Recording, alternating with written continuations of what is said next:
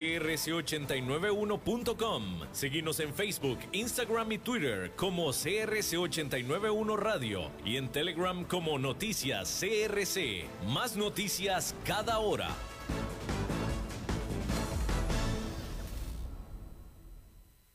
CRC 89.1 Radio y Cadena Radial Costarricense no se hacen responsables por las opiniones emitidas en este programa.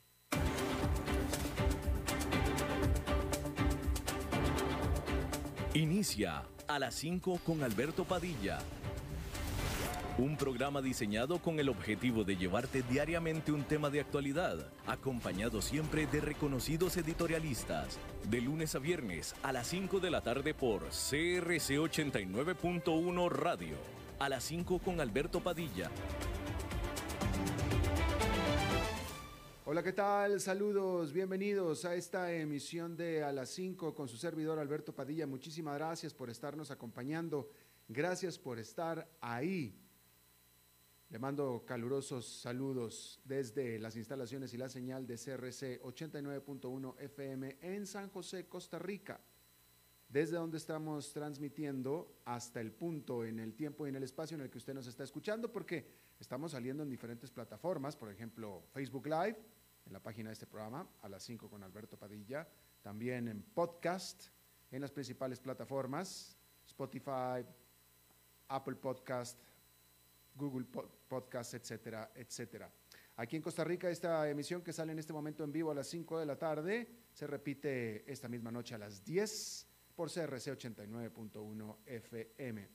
Al otro lado de los cristales, tratando de controlar los incontrolables, el señor David Guerrero y la producción general de este programa a cargo de la señora Lisbeth Ulet.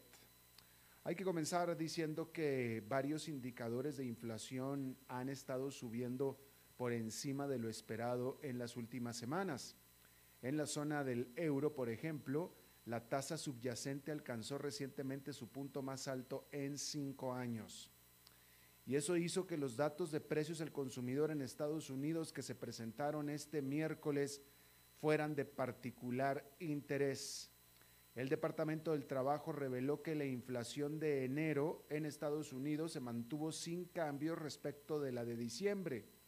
Sin embargo, el índice de precios al consumidor, es decir, la inflación, ha estado subiendo desde un marginal 0,2% en mayo pasado hasta 1,4% al día de hoy y las expectativas de inflación han aumentado con fuerza con la propia Reserva Federal estimando que sobrepasará holgadamente el 3% en los próximos meses. Ahora los economistas están enfrascados en un debate sobre si el estímulo de 1,9 billones de dólares planeado por el presidente Joe Biden podría sobrecalentar la economía a finales de este año. Los precios del petróleo han superado recientemente los 60 dólares el barril por primera vez desde antes de la pandemia y los cuellos de botella en la industria de la carga están haciendo elevar el costo de los envíos de mercancías a todo el mundo.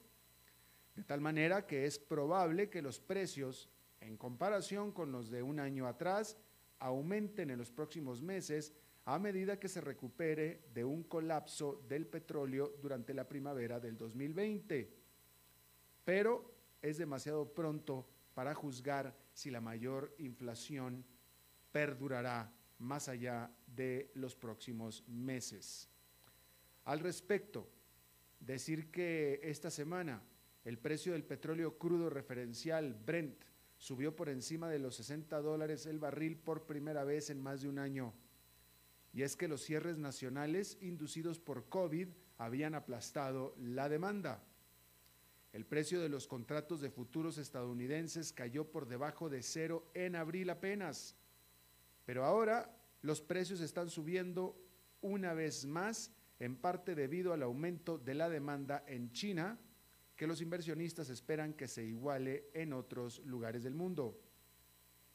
En Estados Unidos, por ejemplo, el paquete de estímulo económico propuesto por Joe Biden puede impulsar la demanda. También influye el aumento de la oferta. Arabia Saudita, el líder de facto de la Organización de Países Exportadores de Petróleo, anunció nuevos recortes de producción en enero. Los precios de otras materias primas también han subido, incluidos los de las materias, los materiales utilizados para fabricar baterías para vehículos eléctricos, como son el níquel y el cobre. Es probable que la escasez de petróleo y el entusiasmo por las alternativas ecológicas apuntalen los precios de ambos durante algún tiempo.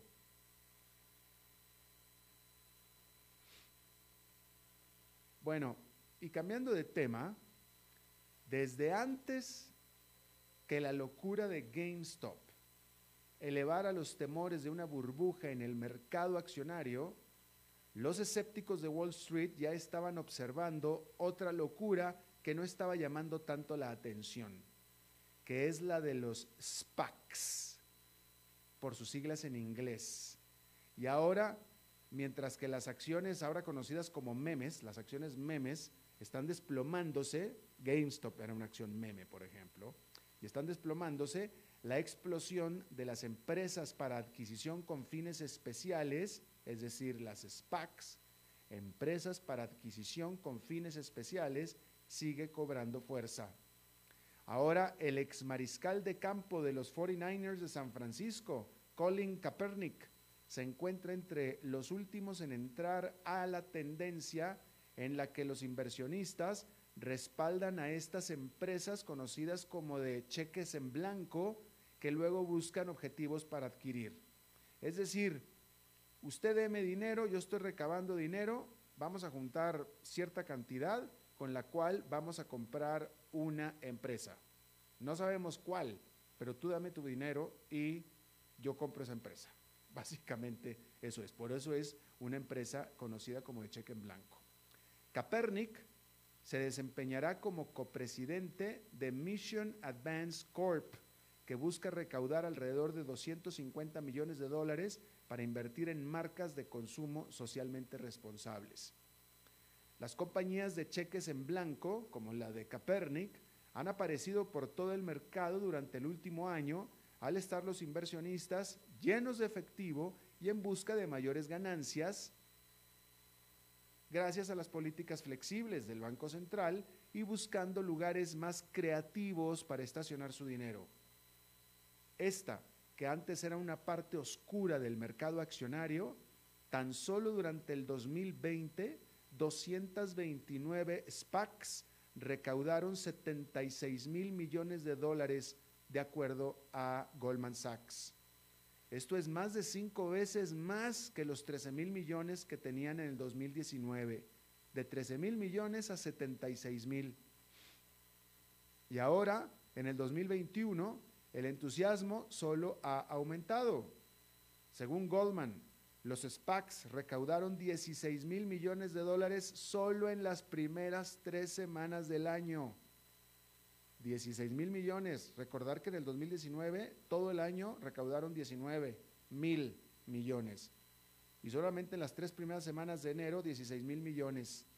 Y una serie de nuevas presentaciones desde entonces indica que el ritmo no está disminuyendo definitivamente.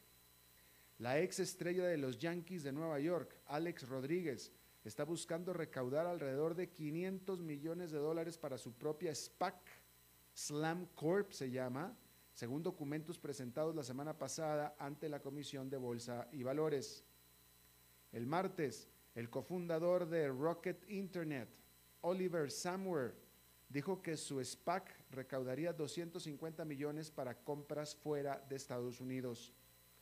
Y el famoso y gigante fondo de cobertura Elliott Management se ha estado reuniendo con banqueros sobre la posibilidad de recaudar más de mil millones de dólares a través de su propia firma de cheques en blanco, según informa el Wall Street Journal.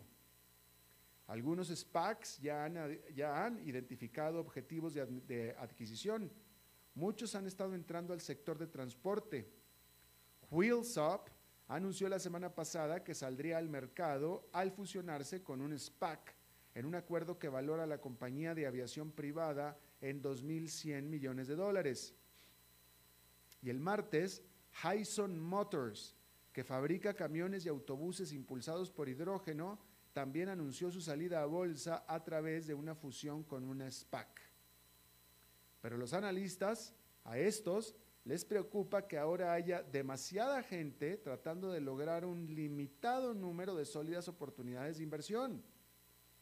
A finales de enero, Goldman Sachs advirtió que se estimaba que había 265 SPACs con 82 mil millones de dólares listos para gastar en busca de adquisiciones. El consenso de los analistas es que los SPACs tienen su papel, tienen su espacio y tienen su valor en el mundo de las inversiones. Sin embargo, están comenzando a preocuparse de, que este segmento está subiendo demasiado y muy rápido. Es decir, que está comenzando a dar señales de burbuja.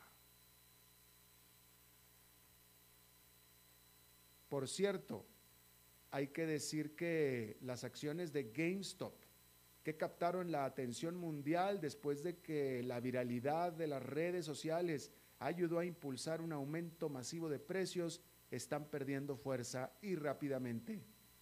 La acción de GameStop se desplomó un 16% el martes a 50 dólares 31 centavos cada una. Ahora está a 90% por debajo del récord de 483 dólares que se alcanzó apenas el 28 de enero. Mientras tanto, la atención se está dirigiendo a los reguladores que están tratando de determinar qué se puede hacer si es que se puede hacer algo. La secretaria del Tesoro, Janet Yellen, se ha estado reuniendo con funcionarios federales para examinar lo sucedido y asegurarse de que las actividades recientes sean coherentes con la protección de los inversionistas y los mercados justos y eficientes, dijeron.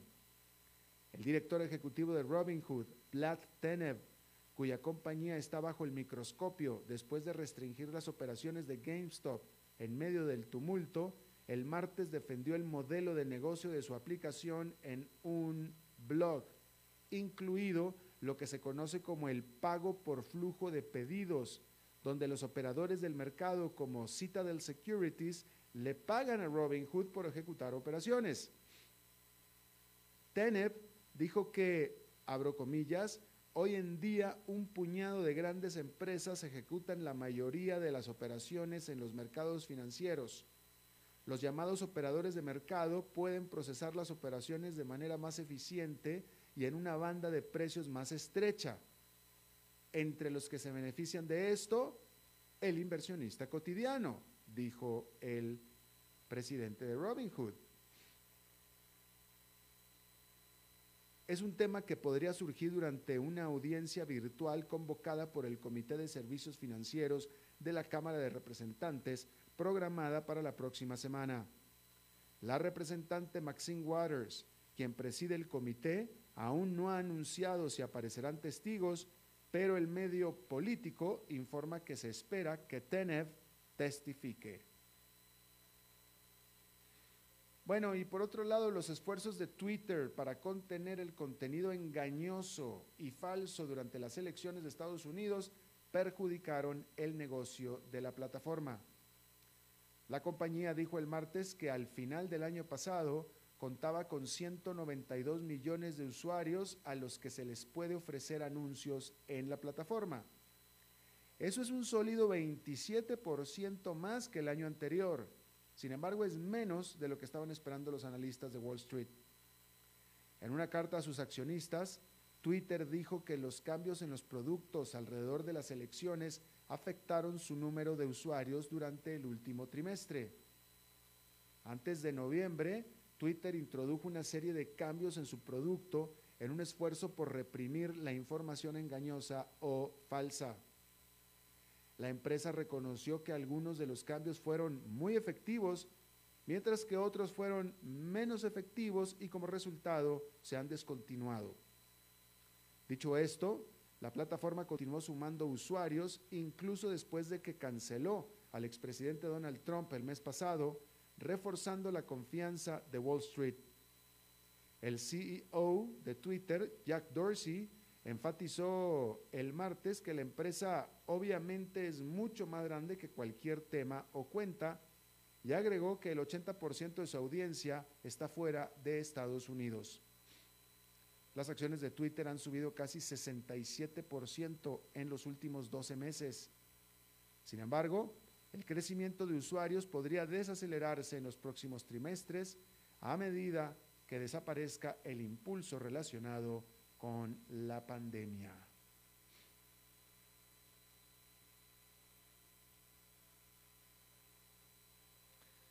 Bien, los líderes nacionales y estatales de Alemania se reunieron este miércoles para discutir el confinamiento de su país. Es posible que las medidas más restrictivas que se extienden a bares, restaurantes, centros culturales, lugares de ejercicio y tiendas no esenciales permanezcan en vigor durante varias semanas más. Aunque el número de casos de COVID-19 está disminuyendo rápidamente, Angela Merkel, la canciller, está profundamente preocupada por la propagación de cepas virales altamente contagiosas. La denominada variante británica ahora representa el 6% de las nuevas infecciones en Alemania y sigue aumentando. Algunos líderes estatales reconocen ahora que durante el otoño pasado debieron haber escuchado las súplicas de la canciller de cerrar más estrictamente la economía más grande de Europa. Pero los políticos pudieran ahora acordar elementos de un plan para comenzar a reabrir algunas escuelas y guarderías, al menos para los niños más pequeños o simplemente permitir que los estados elaboren sus propias estrategias.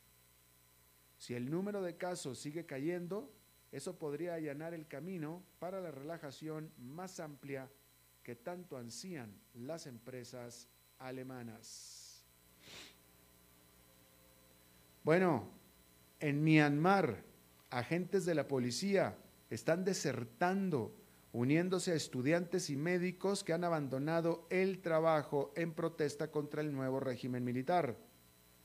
Pero algunas autoridades se han vuelto más violentas al tomar medidas enérgicas contra la disidencia, con una mujer joven gravemente herida en la cabeza con un disparo, presuntamente por la policía, el martes. Según los informes, estas deserciones por parte de servidores públicos han inspirado a más funcionarios, desde maestros hasta bomberos, a portar lazos rojos y salir a las calles por decenas de miles. Sin embargo, hay quien se pregunta si lo mejor para el movimiento es que los trabajadores críticos cambien sus funciones al frente del combate a una brutal pandemia por posturas políticas en contra de una brutal dictadura. Por cierto que decir que las tropas en Myanmar, es decir, el ejército, allanó las oficinas de la Liga Nacional de Democracia, que es el partido político más grande de Myanmar, y destruyeron las oficinas de acuerdo a los reportes.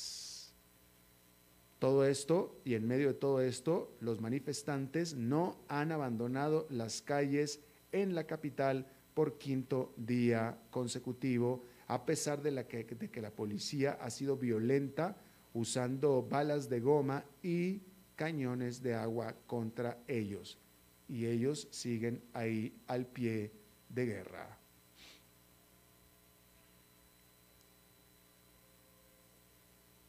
Bueno, el jefe de política exterior de la Unión Europea, Joseph Borrell, urgió al gobierno de Rusia a que libere a Alexei Navalny o bajo amenaza de sanciones contra el gobierno de Rusia por parte de la Unión Europea.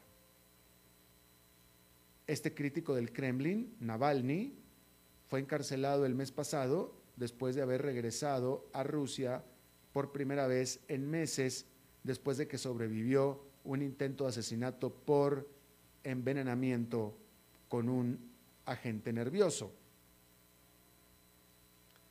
Joseph Borrell, el jefe de política exterior de la Unión Europea, llamó al presidente Vladimir Putin un autoritario sin misericordia. Ahí lo tiene usted. Bueno, Toyota aumentó su pronóstico de ganancias para este año por una cantidad mucho mayor que la que se estaba esperando, 54%. Y dijo que no se va a ver afectada por la escasez de semiconductores que ha estado hundiendo al resto de la competencia de Toyota. ¿Por qué? Porque Toyota resulta que tiene existencias de semiconductores por cuatro meses. En comparación, otras dos japonesas, que son Honda y Nissan, Honda y Nissan, dijeron que ellos venderán entre 100 mil y 150 mil menos vehículos este año precisamente por la falta de semiconductores. La General Motors de Estados Unidos hoy anunció que va a tener que cerrar más plantas que las que originalmente pensó que tenía que cerrar precisamente por la falta de, semiconductores. Y ya en Europa la Volkswagen estaba o ha estado teniendo problemas también por la misma situación. Sin embargo, Toyota, que es la principal japonesa y una de las más grandes del mundo, dijo que ellos no les preocupa tanto porque tienen inventarios por cuatro meses de semiconductores. Ahí lo tiene usted. Vamos a hacer una pausa y regresamos con nuestra entrevista de hoy. A las 5 con Alberto Padilla, por CRC 89.1 Radio. Cuidémonos más. Cada día falta menos. Tengamos paciencia. Sabemos que al final juntos lo vamos a vencer. Recordemos que en esta época de COVID-19 hemos logrado hacer cosas que alguna vez creíamos imposibles. Resistamos un poco, que cada día estamos más cerca de reencontrarnos. COVID-19, un problema de todos que resolvemos cada uno. Un mensaje de la Cámara Nacional de Radiodifusión, Canara. Haga crecer su negocio. Facebook, Mercadeo y más. Imágenes en alta definición, estrategia de crecimiento y muchos beneficios. Información al 7189-5277. Paquetes especiales desde 40 mil colones mensuales. Sí, todo eso desde 40 mil colones mensuales. Contáctenos al 7189-5277. Desde Maipú, Mendoza, la tierra del olivo nos llega aceite de oliva Laur. Su delicada y elegante textura, así como su afrutado aroma vegetal, lo convierten en un aceite especial para paladares exigentes. Disponible en tres variedades: Laur Cruz de Piedra, Laur Aceite de Oliva Extra Virgen y Laur Gran Mendoza Aceite de Oliva Extra Virgen. Lo mejor de tres zonas en una sola botella. Galardonado con el Gran Prestige Gold en el Terra Olivo 2018. Aceites de oliva Laur no pueden faltar en tu mesa. De venta en todas las tiendas, don Fernando.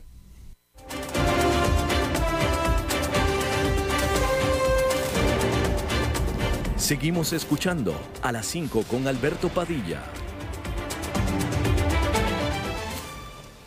Gracias por continuar con nosotros. Eh, hay que decir, eh, en, esta, en este programa continuamente estamos hablando acerca de eh, pues la competitividad de las economías, ¿no? Uno de los elementos y no, no siempre se habla de eso. Uno de los elementos fundamentales para que una economía sea competitiva, ¿y qué significa que una economía sea competitiva? Bueno, el final es poder atraer inversión, poder hacer que vengan empresas, ya sea de afuera o que se generen aquí adentro, hacer el ambiente propicio para la creación de empresas y hacer, y, para ponerlo en términos más simples, para la creación de fuentes de trabajo, de trabajo, ¿sí? Hacer que sea un país atractivo, una economía. Y hay muchos elementos, son muchos elementos. No es fácil hacer una economía eh, eh, competitiva, eh, es una carrera, hay mucha competencia, ¿no? Los países compiten entre sí, pero uno de los elementos que hace competitivo a un país, por ejemplo, es la eficiencia, obviamente la constancia, la provisión de servicios públicos. Cosas tan simples como el agua y la electricidad, ¿sí? No solamente que la haya, sino que la haya de manera competitiva, que sea rentable, que ayude a la rentabilidad de una empresa. Y la rentabilidad de una empresa sirve para que pueda crear trabajos, ¿no? Bien, en ese sentido, la Universidad LEED de Costa Rica hace unos días tuvo un evento sobre estos temas. El evento se llamó Regulación de los Servicios Públicos, nuevos desafíos ante nuevos paradigmas, que me parece a mí un tema fascinante precisamente por lo que yo le acabo de mencionar. Está conmigo Uri Weinstock, él es académico de la Universidad LEED, abogado y experto en regulación y competencia, y me da mucho gusto saludarte de nuevo, Uri. Eh, hola, un gusto saludarte. Igualmente. ¿Qué, eh, pues, ¿Qué conclusiones fue a las que llegaron en este evento que pudiera parecer a primera vista un tema medio árido, pero sin embargo es fundamental?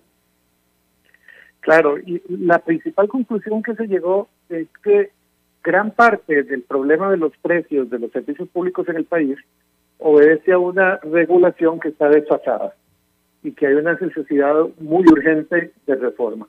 Esa fue como la conclusión general y pues por supuesto se discutieron cuáles pueden ser unos algunos de estos caminos de reforma para poder volver más eficiente el sistema.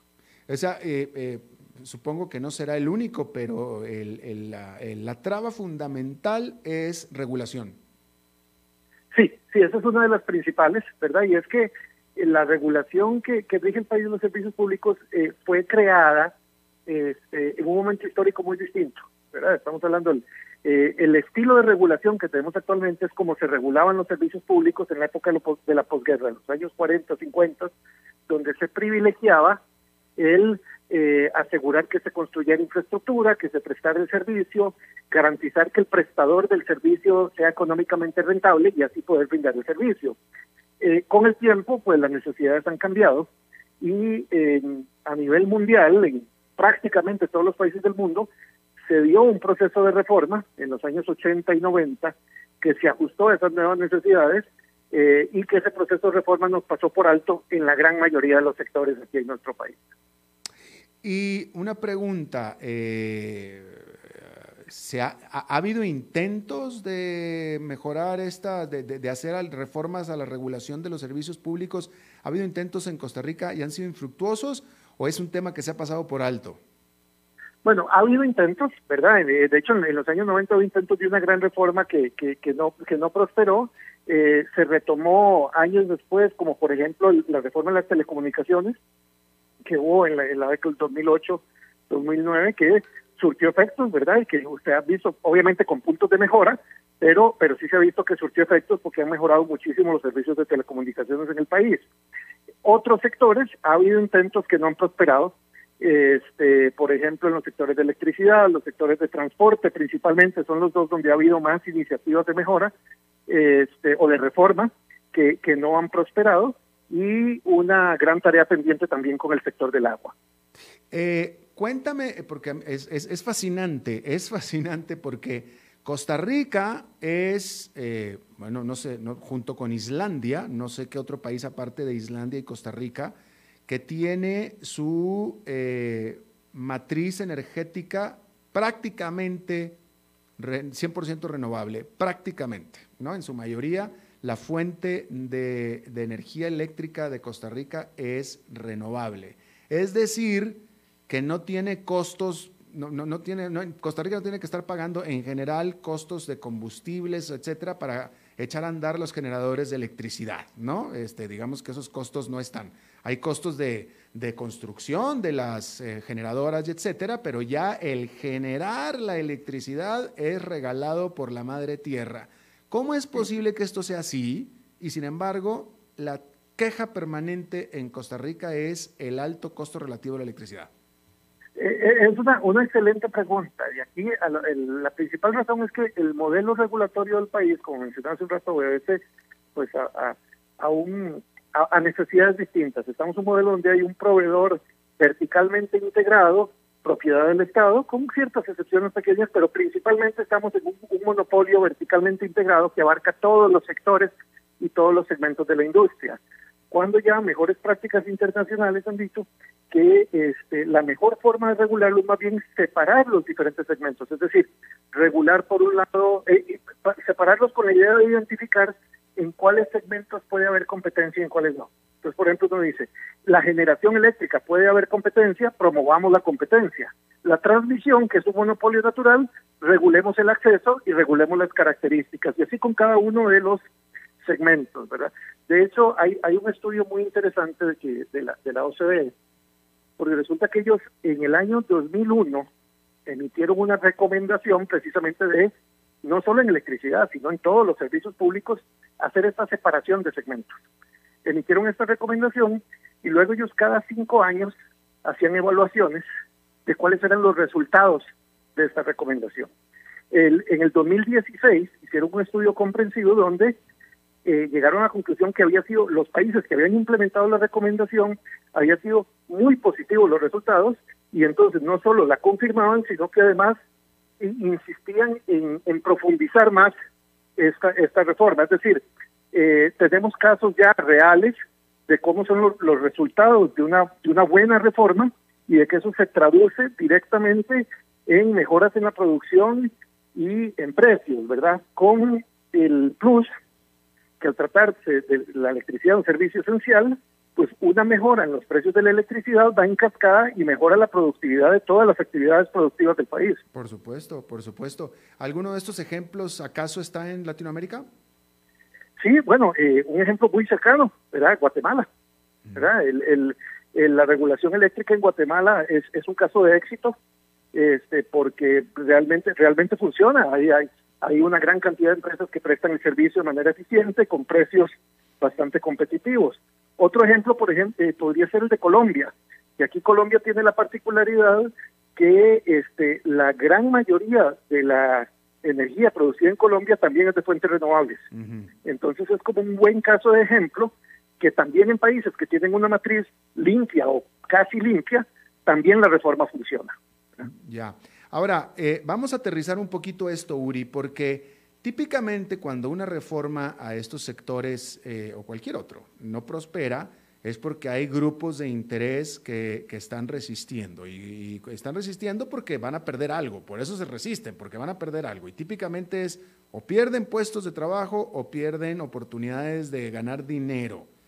En este caso tú estás hablando de regulación. ¿Acaso este tipo de regulaciones va a afectar alguno de estos elementos por lo cual no han pasado estas este, legislaciones o estas reformas? Eh, sí, podría decirte que, sí podría existir una, una percepción, ¿verdad?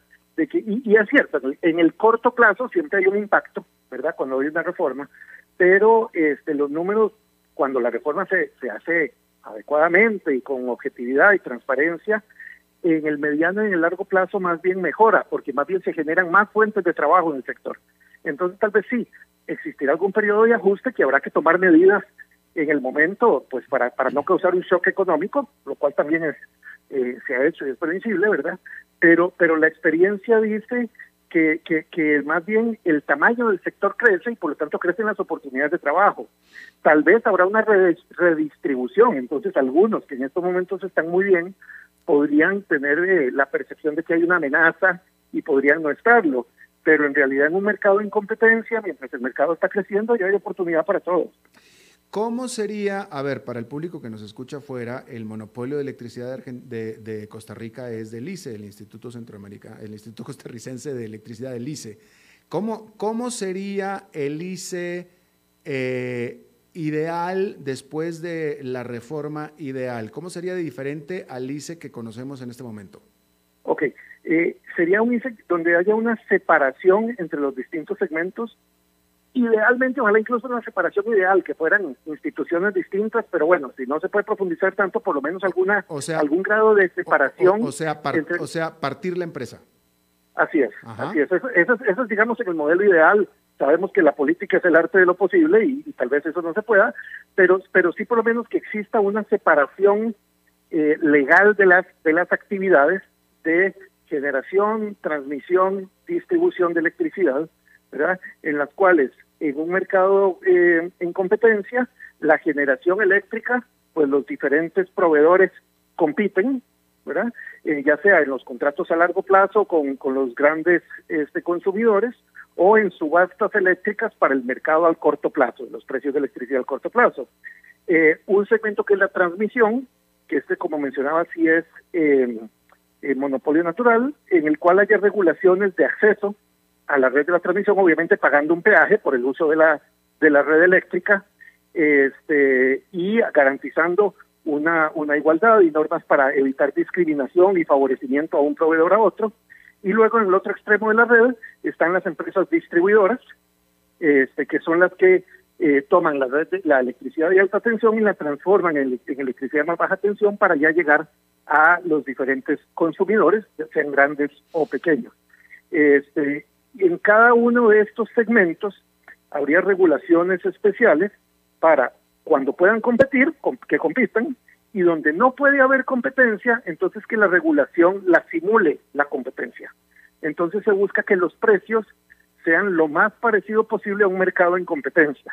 Y esto nos lleva al otro gran lunar que tiene nuestra regulación, y es que la regulación en, el país obliga a que todos los servicios públicos, no solo electricidad, se fijen por un modelo que se llama este, tarifa al costo o lo que se llama tasa de retorno, en el cual la tarifa le tiene que garantizar al proveedor que va a recuperar sus costos. Entonces esto, en lugar de incentivar la eficiencia, lo que hace es incentivar la sobreinversión, porque entonces pueden invertir en una planta más grande que la que se necesita, porque saben que vía tarifa van a recuperar los costos sí o sí. ¿verdad? Entonces, ese es otro gran cambio que habría que dar para adoptar otros modelos regulatorios que sí premien la eficiencia y que la promuevan. Eh, ¿qué, ¿Cuánto? Vamos a suponer, vamos a, pensar que ya se hizo la reforma y ya tenemos el ICE eficiente como, la, como, como el estudio de ustedes lo, reveló, ¿no? Ya lo tenemos. ¿Cuánto podemos efectivamente esperar que disminuya las tarifas eléctricas después de esto? Eh, eh, eso, es, una, es una excelente pregunta, porque digamos, eh, es difícil poner un número, lo que sí se le puede decir es que como mínimo, ¿verdad? Una, una forma de, regular la tarifa es que la tarifa no crezca más que la inflación, por ejemplo. Entonces, en lugar de hacer estudios de costos y que la, el regulador maneje información incompleta, etcétera, en muchos países donde se ha pasado por este proceso de reforma, lo que se dice es, bueno, tenemos un precio fijado, vamos a partir de ese precio y ese precio solo se puede modificar conforme el índice de la inflación, no como actualmente en el país que según estudios recientes los precios de servicios regulados crecen un 300% más que, que, el índice de precios al consumidor, ¿verdad? Entonces, como así de primera entrada, sí se podría decir que vía regulación podemos asegurarnos que, que como mínimo la electricidad no, no crezca más que lo que crecen los demás precios de los productos en el país. Pero sin embargo, la experiencia dice que en realidad los precios bajan, ¿sí o no? Sí, sí, sí, correcto, correcto. De hecho, hay una, hay una proyección de la OCDE este, que dice que eh, si tomamos en cuenta, ah, claro, aquí mezclan las ganancias estimadas en productividad y las rebajas en las tarifas combinadas podrían representar más de un 5% del Producto Interno Bruto del país. Estás hablando de los ahorros. Eh, de los ahorros más, claro, los ahorros, pero ya los ahorros analizados en cascada. Es decir, porque el ahorro en la electricidad representa ahorros en toda una cadena productiva del, prácticamente todos los productos que utilizan electricidad.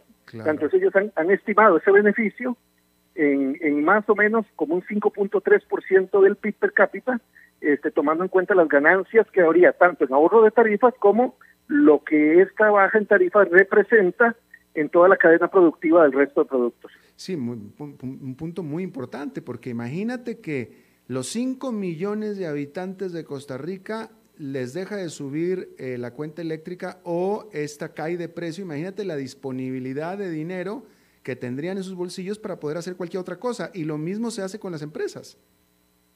E, exacto, exacto. Entonces, de repente todos los productos y todos los servicios del país este, tendrían más más oportunidad de bajar sus costos, este, porque habría porque habría una una baja en los en los servicios que utilizan, ¿verdad? Entonces, eso es lo que creo que tiene un, un efecto multiplicador, ¿verdad? Incluso existe una proyección más ambiciosa todavía, ¿verdad? Que porque esta esta esta esta proyección del 5.3 la hicieron ellos asumiendo que las regulaciones se llevan digamos al promedio de los países de la OCDE pero pero para para hacer notar que esto es exponencial si se logra llevar las regulaciones al nivel que tienen los países más eficientes de la OCDE, ¿verdad? que es una, una aspiración alta, este, el, el aumento en el PIB per cápita es de más de un 24%. Claro. Eh, último, eh, está este país, Costa Rica, está a punto de entrar en, un periodo electoral. De hecho, este año va a ser un año ya de, campañas políticas. ¿Tú ves aquí en este momento en el que está el tema dominado por la situación fiscal del país, ¿tú ves eh, alguien o la intención de estar hablando de estos temas, de la eficiencia en los servicios públicos? Bueno, en el evento que tuvimos hace semana y media en, en, la Universidad LID, este, una, una de las panelistas que estuvo en el evento fue la diputada Silvia Hernández, donde anunció que tenía un proyecto de ley listo para ser presentado. ¿verdad? Entonces, eh, yo creo que ya, ya no es si uno tiene la percepción o no de que va a suceder, sino que ya hay un anuncio público y formal de, de que está sucediendo. Bueno, pues sí, ojalá, porque sí sería, sería evidentemente algo fundamental. Eh... Totalmente. Yo, yo creo que es una, es una discusión que se debe tener y, y que se debe tener abiertamente y, y tratar de tenerla sin, sin sesgos ideológicos y sin, y sin amarrarse a ideas preconcebidas, sino pues tomar decisiones basadas en datos y en información. Eso, eso, muy importante. Uri Weinstock, académico de la Universidad LEED y abogado experto en regulación y competencia. Eh, me dio mucho gusto saludarte, muchas gracias por estar con nosotros. Al contrario, muchas gracias por la invitación y un gusto. Un gusto, igualmente. Vamos a hacer una pausa y volvemos con más.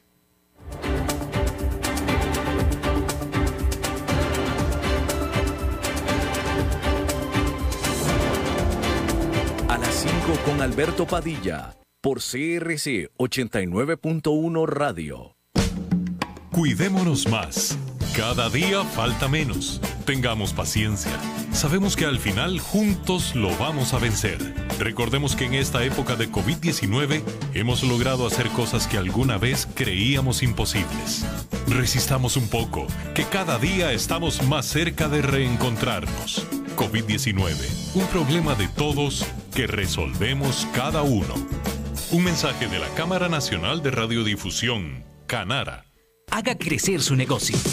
Facebook, Mercadeo y más. Imágenes en alta definición, estrategia de crecimiento y muchos beneficios. Información al 7189-5277. Paquetes especiales desde 40 mil colones mensuales. Sí, todo eso desde 40 mil colones mensuales. Contáctenos al 7189-5277. Desde Maipú, Mendoza, la tierra del olivo nos llega aceite de oliva Laur. Su delicada y elegante textura, así como su afrutado aroma vegetal, lo convierten en un aceite especial para paladares exigentes. Disponible en tres variedades: Laur Cruz de Piedra, Laur Aceite de Oliva Extra Virgen y Laur Gran Mendoza Aceite de Oliva Extra Virgen. Lo mejor de tres zonas en una sola botella. Galardonado con el Gran Prestige Gold en el Terra Olivo 2018. Aceites de oliva Laur no pueden faltar en tu mesa. De venta en todas las tiendas, don Fernando. Te invitamos a escuchar todos los domingos la Santa Misa a las 9 de la mañana desde la Catedral Metropolitana, aquí por CRC 89.1 Radio. Este es un servicio de esta emisora en estos momentos de recogimiento y que siempre nos acompañe la paz, la solidaridad y la fe.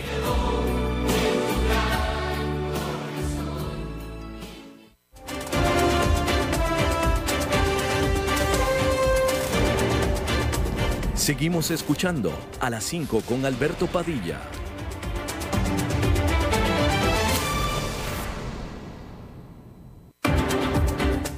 Bueno, muchísimas gracias por continuar con nosotros. Bueno, es miércoles y usted ya sabe lo que pasa los miércoles, que vamos a visitar en su programa en la estación hermana de 89.1 FM, que es la 94.7, a nuestra corresponsal de asuntos importantes, que es Maritza mi amor corresponsal de asuntos importantes y tu futura esposa. Y mi futura compañera. No sé si esposa, pero compañera definitivamente claro que sí. ¿Para qué? No te, voy, no te voy a esposa no? No, no, se me hace que eres muy cara. Este, Maritza. Eso sí, soy de gustos finos, mi amor. Exacto. Eso sí, eso sí. Y Es que si te- no va a poder mantenerme, entonces no, toque la es, mercancía. que, es que tenemos un problema, Maritza. Tú eres, tú eres cara y yo soy muy tacaño, aparte pobre. Entonces, pues tenemos un problema de origen ahí. Eh, para mí eso es muy rico. Te voy a decir mi vida. Dime, Viene 14 de febrero. viene 14 de febrero, el día de San Valentín. Mi amor, viene el día de San Valentín Ajá. y te traigo ideas de regalos para esta fecha tan importante. Ah, muy bien. Mira, qué, qué segmento tan útil, ¿ves, Maritza?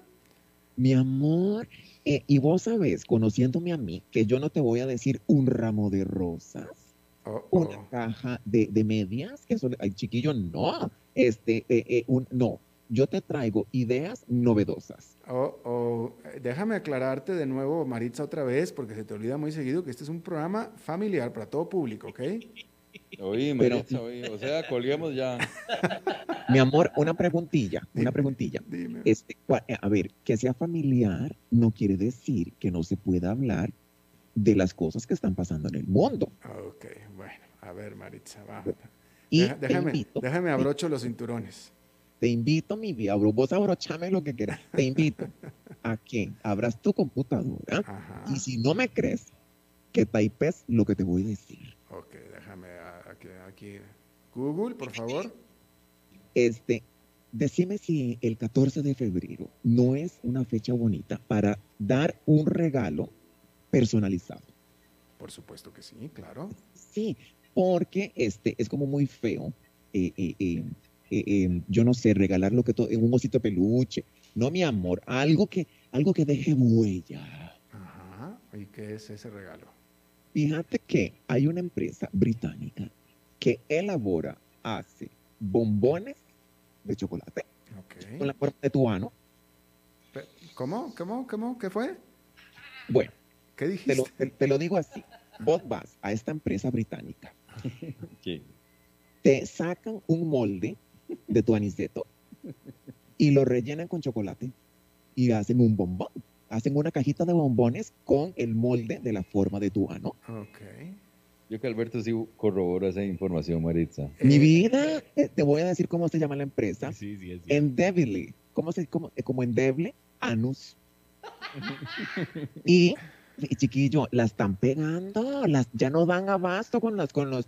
Ahora, lo incómodo es ir a sacarse el molde. Pues es- bueno, pues si se hacen el, el- el- la, la cera eh, brasileña. Oye, pero yo no puedo pensar en una eh, compañera, alguna persona que vaya a agradecer que yo le dé un regalo así, Maritza. ¿Tú te, te gustaría yo que te regalara un bombón así? De tu ano. Sí. Mi amor, mi amor. Ponte a Es que pensar. te voy a decir una cosa. Uno sataniza, el ser humano está así. Uno este- sataniza el ano. las partes del cuerpo. Este, y, y- y la gente se sonroja si uno dice pene o vagina. No, mi amor, eso, eso lo tenés en tu cuerpo, Yo- no, no, claro, pero ese no es el punto. Yo te voy a regalar a ti un bombón en la forma de mi ano. ¿Me lo vas a agradecer? Mi vida, mira, me chupo los dedos porque es un chocolate de alta calidad. Y, y te voy a decir una cosa, estos chiquillos han tenido tanto éxito que se han lanzado a hacer este, ya, ya cajitas a nivel internacional. Entonces, ve qué lindo. Yo, yo quisiera saber qué posición se tiene que poner uno para que le tomen ese Yo vi molde. el video, vi el video, Robertito. Hay video. Ponga Tenemos, video. tenemos video. No, Te hago. no, ¿Cómo? súbeme un poquito, mi amor, un poquito. Eh, oíme esto, caramelo, y vos, niño. Este, vos vas, como decirte al odontólogo, ¿verdad? Pero al Oiga, revés. oh, No, pero al revés. pero al revés. Entonces levanta como, ah, no, ma- como el ginecólogo. Levantas las piernecitas así, las levantas, las levantas. Pero eso es profesional todo. Y te Claro. hacen un molde de esa parte. Pero te, eh, eh, se me Ah, fue sí, lo que muy- te iba a decir. ¿Qué, qué trabajo tan desdichado el que te saca el molde, ¿no? No, Sí. es- ya, ya, ya me acordé, oíme, que Trabajo más terrible. evidentemente no vamos a poder ir hasta, hasta, hasta Gran Bretaña a hacernos un molde de nuestro ano.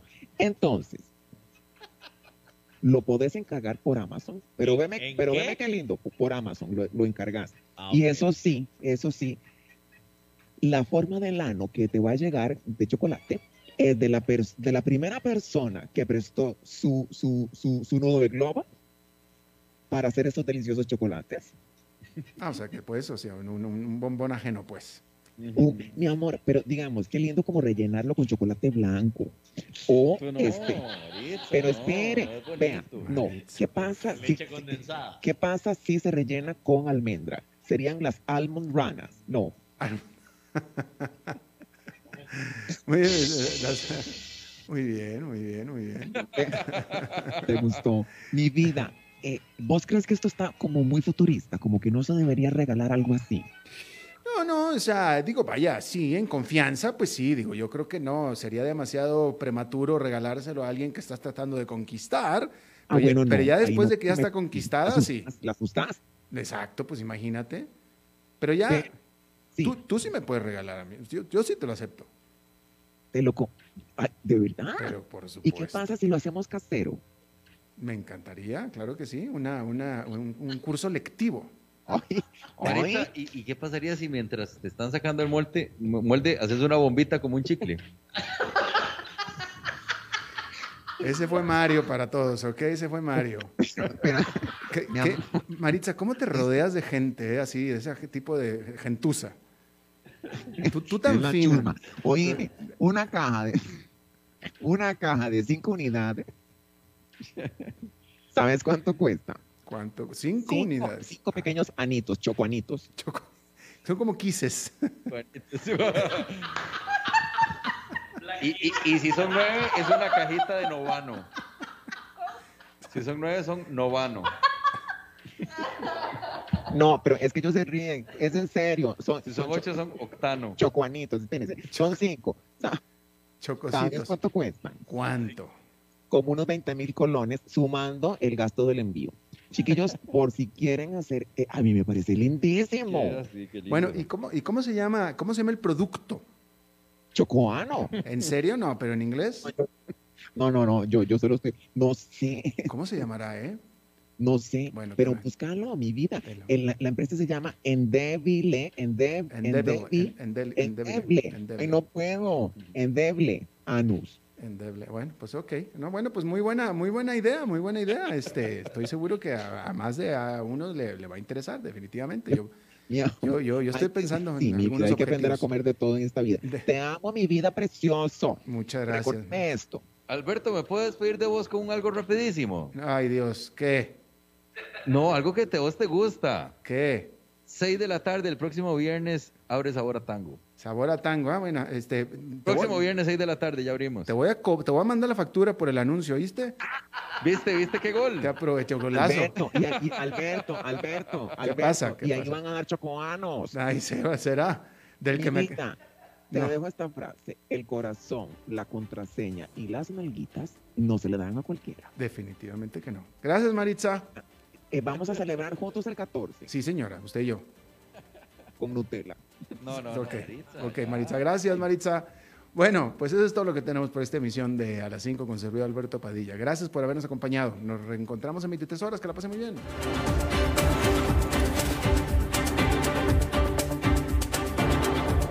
Concluye a las 5 con Alberto Padilla.